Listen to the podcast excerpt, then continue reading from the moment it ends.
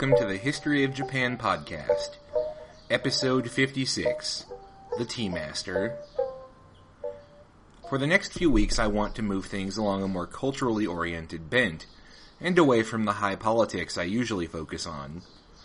Complementing that, this week I want to talk about a man who has, in many ways, become identified with the flowering of culture during the late Sengoku and what is known as the Azuchi Momoyama period. He's a tremendous cultural figure with some surprising cultural ties as well. I'm talking, of course, about Sen no Rikyu. Sen no Rikyu was born in 1522 in Sakai, the trading city that forms the nucleus of what is now Osaka. The city has always been a trade hub even during the time of the Sengoku. It was dominated by merchants and that was Rikyu's background. His father operated a warehouse along the wharves of Sakai. This makes him a merchant by birth and thus puts him on the lower end of the social strata. Now, note the birth year, 1522. That's about smack in the middle of the Sengoku period. The country has already been at war for 60 years, and the fighting will continue for another 60 odd yet. As you might expect, this did restrict trade to a large degree. The wars between the various domains did inhibit the free flow of trade, and after the wars ended, trade would in turn revive to a large degree. However, the merchant class still did fairly well out of the Sengoku. The domain lords had to convert their wealth, in the form of rice extracted from their lands, into gold and silver they could use to pay their armies in order to stay secure. The merchant class provided that service and did fairly well out of the deal. Sen Rikyu's parents were apparently of this class of merchant because they were pretty well off. At the very least, they were wealthy enough that they could afford an education for their son, and hired tutors to teach him how to read, how to write, and to give him a basic education on the Chinese classics, as well as a degree of cultural education. This last bit, the cultural education, would become what defined his life. You see, competition in the Sengoku period was not simply military. The domains also competed for what we would call prestige. Lords would build large temples or large palaces, or construct public works projects, or found new cities designed to attract trade. The goal for all these projects, generally speaking, was to widen the influence of that domain, and thus the lord of said domain, by means cultural or economic, strengthening their hand against their neighbors. In the dog eat dog world of the Sengoku, lords fought for influence wherever they could get it, and for even the smallest advantage.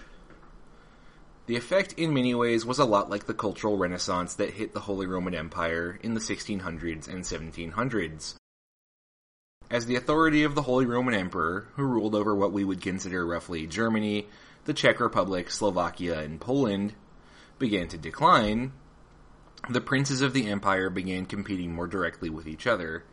They spent tremendous amounts of money trying to outdo each other in every sphere of society, and the result was a cultural renaissance that brought Europe Bach, Beethoven, the Baroque movement, and many other cultural phenomena that continue to influence high European culture to this day. A similar pattern was at work in Japan. The tremendous resources poured into the cultural sphere by competing daimyo would create a cultural renaissance that arguably was exceeded only by the one that saw the arrival of Chinese culture. So what was the high culture that this renaissance created? Well, at the time there was still only one place to look for high culture. China. At the time, China was ruled by the massive Ming Dynasty, its penultimate imperial house. The Ming are generally thought of, in the cultural sense, as the last great golden age of China. This isn't entirely fair to their successors in the Qing Dynasty, which would come to power in 1644, but the Ming were definitely a cultural powerhouse. Cultural forms from music to architecture were brought over from the mainland, and lords trained up cores of cultural figures to surround them with borrowed prestige. Again, a parallel can be drawn to Europe in the Enlightenment, when the dueling leaders of states like Sweden, England, or France competed not only for military glory, but for cultural prestige and surrounded themselves with scientific and cultural figures like Rene Descartes, Isaac Newton, and so on. For our purposes, the most important of these forms to experience a revival was the tea ceremony. Tea has a long association with Buddhism in East Asia. One exceptionally improbable legend traces the origin of the first tea plants to the Buddhist monk Bodhidharma, who is generally credited as the man who brought Chan, or Zen Buddhism, to China. The story goes that Bodhidharma, after being denied entrance to a Chinese monastery, which would eventually become the famous Shaolin Temple, went to a nearby cave and spent nine years staring at a wall meditating. Seven years in, he fell asleep and, enraged at himself for doing so, cut off his own eyelids so it could not happen again. From said eyelids sprang forth the first tea plants. This is obviously not true, but as with all such stories, it has an element of truth. In this case, tea was often used by Zen monks as a stimulant to keep them awake during long hours of meditation. However, tea drinking spread beyond the Buddhist establishment pretty quickly. By the 800s, the writer Lu Yu produced the classic Cha Jing, or Chakyo in Japanese, the classic of tea, which kicked off something of a popular culture tea craze in China. At the same time, a Japanese monk named Eichu brought green tea to Japan for the first time. Just as in China, tea drinking started off as part of Buddhist practice, but gradually spread beyond it. By the 1400s, tea culture was very much a part of wider Japanese culture. The samurai, by the by, were the vanguard of this new cultural movement. After the samurai seized control of the government, there was always a bit of anxiety among the more educated members of the warrior class about their relative lack of sophistication and culture compared to the old aristocracy of Kyoto.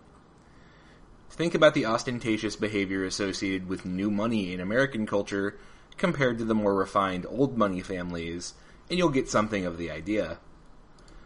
The diffusion of tea culture and high culture more generally into wider society was a process furthered by the Sengoku. As central order broke down, so too did the old status hierarchies which had dominated Japanese society. The Sengoku period saw old orders thrown into disarray, where one's class background used to matter quite a bit in terms of how far you could rise. In the chaos of the warring states, talent started to matter a lot more than the names on your genealogical charts. The best example is definitely Toyotomi Hideyoshi, who was famously born a peasant, started his career as Oda Nobunaga's sandal bearer, then became one of his warriors, then a general, and then master of Japan. Sen no Rikyu fits the mold as well, though. To get back to the narrative of his life, his parents arranged a top level education for him, which, in addition to the usual suspects of literature and history, included exposure to a local tea master named Kitamuki Dochin.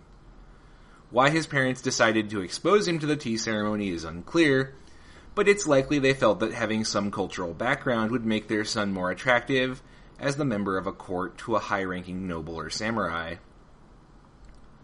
Apparently, Rikyu impressed his new teacher because Kitamuki eventually introduced him to a legend of the Japanese tea ceremony, a man named Takeno Joho. Takeno Joho was also a product of the somewhat confused social order of the Sengoku period. His family claimed descent from the samurai clan known as the Takeda, but Joho's father decided to take up a career as a merchant in Sakai, selling goods to warriors rather than fighting with them. His son too broke away from family practice and made a name for himself in the cultural world. He took the vows of a Buddhist monk, became a celebrated poet, and eventually took up the tea ceremony. Joho was an exponent of the cultural form known as wabi-sabi. This is a rather uniquely Japanese concept wherein simplicity and flaws are accepted as a natural part of the world and embraced as aesthetically valuable. In the world of the tea ceremony, this is reflected in practices such as the use of cups not formed into perfect circles, or a rustic tea house setting. Of course, rustic should be understood in the same sense that, say, Marie Antoinette's countryside retreat in pre-revolutionary France was rustic. These tea houses were very carefully manicured and upkept, and an actually rustic person would be able to spot how artificial they were right off the bat quote unquote rustic fashions are pretty common throughout the history of high fashion. Generally speaking, the point is not actually identification with or glorification of the common people, but rather to offset oneself from the majority of the fashion conscious by means of a unique style. Wabi-sabi aesthetics, at least to my mind, should be thought of this way.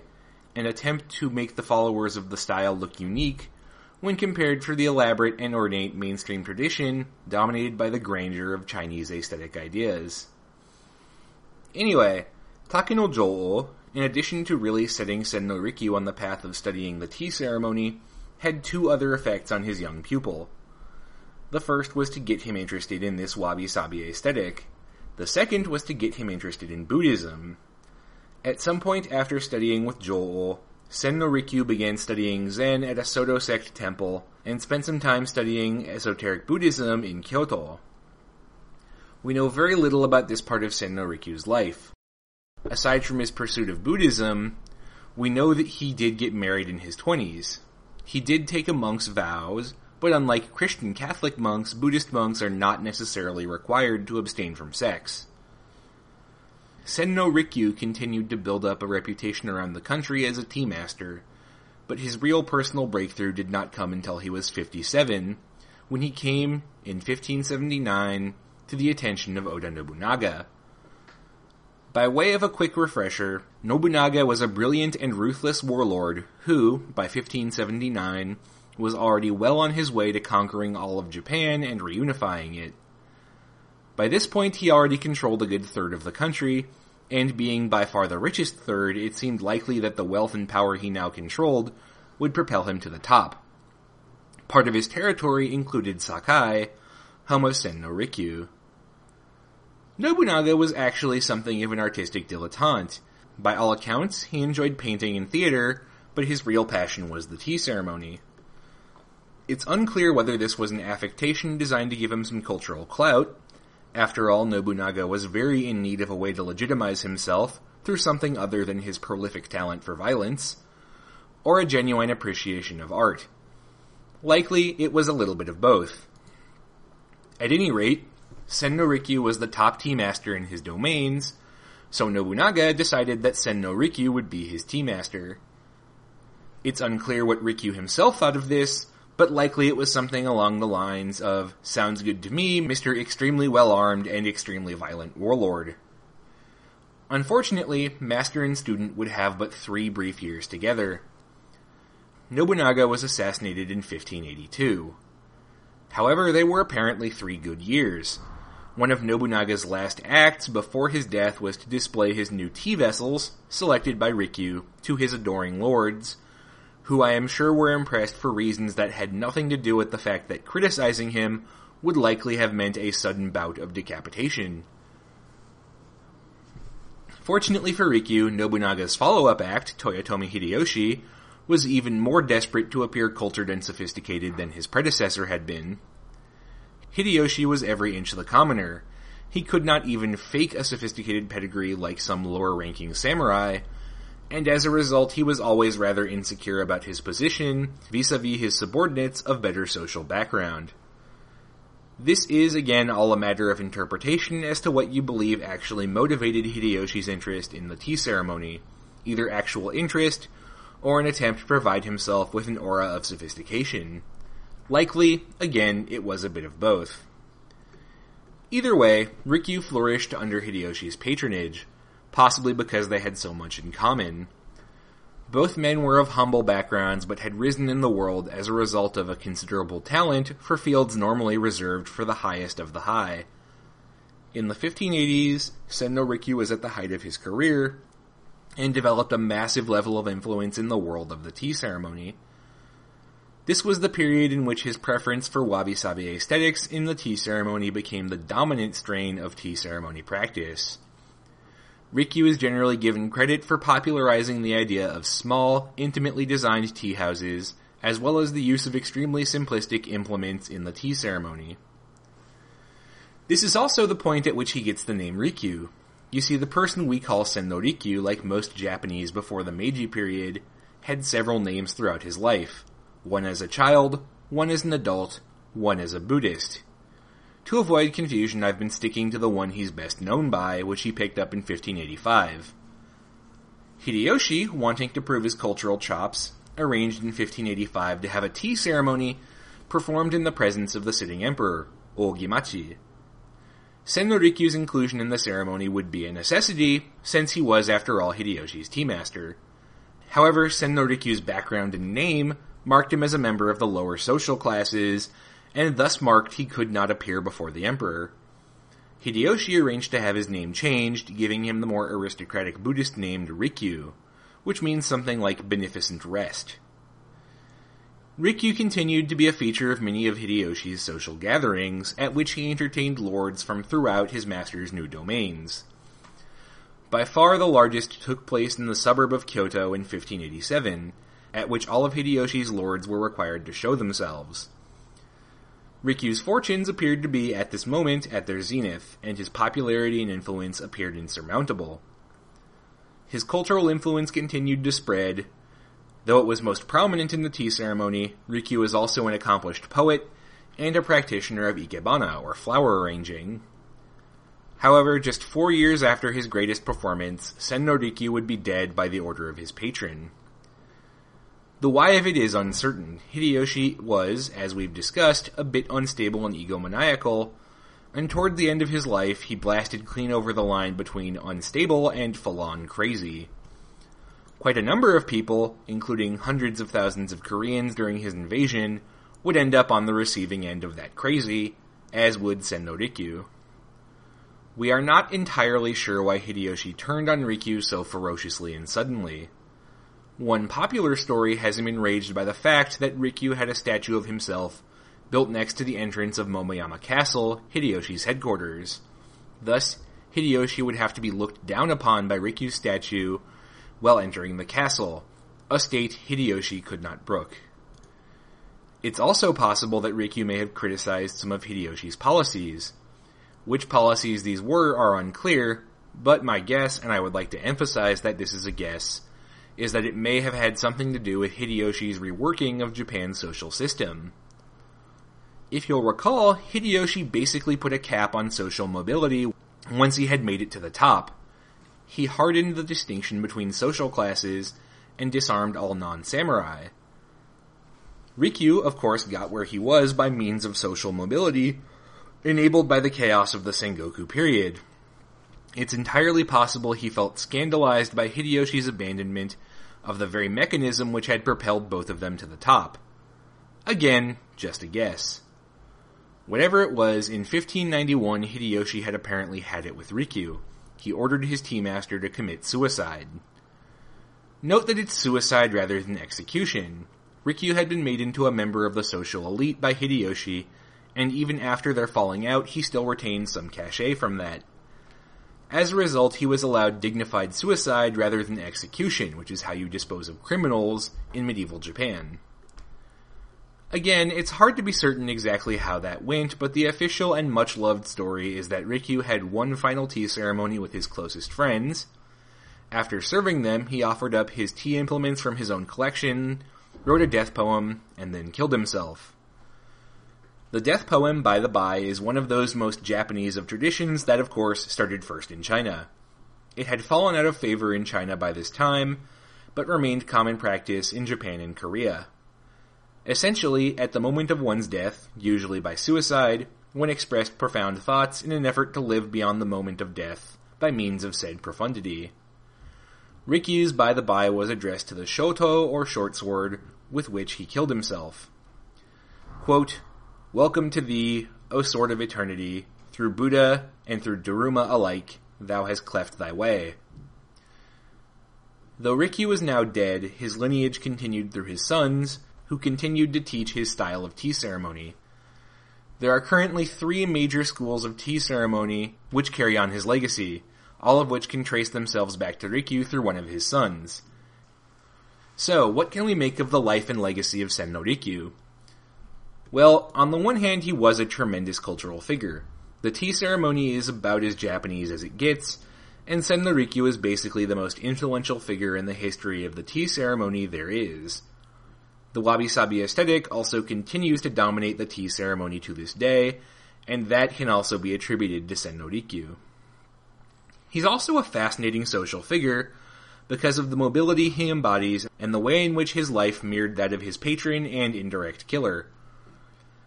The self-made nature of his career says a lot about the fundamentally unusual nature of Sengoku society, at least from a Japanese perspective. It was, to be sure, a terrible series of wars, but that kind of social mobility was unheard of in Japanese history until at least the Meiji Restoration in 1868, and arguably not even until the 1920s. Sen no Rikyu was an artistic genius, and his accomplishments are a testament to what happens when you take away artificial restrictions and let the brightest rise to the top. That's all for this week. For more on this week's episode or any other episode, check out the podcast webpage at www.historyofjapan.wordpress.com or our Facebook page at facebook.com slash historyofjapan. While I'm in China, you can reach me through my email at ijmeyer at uw.edu or through the WordPress page. Thanks again for listening, and I'll see you next week when we discuss that most Japanese of stories, the 47 Ronin.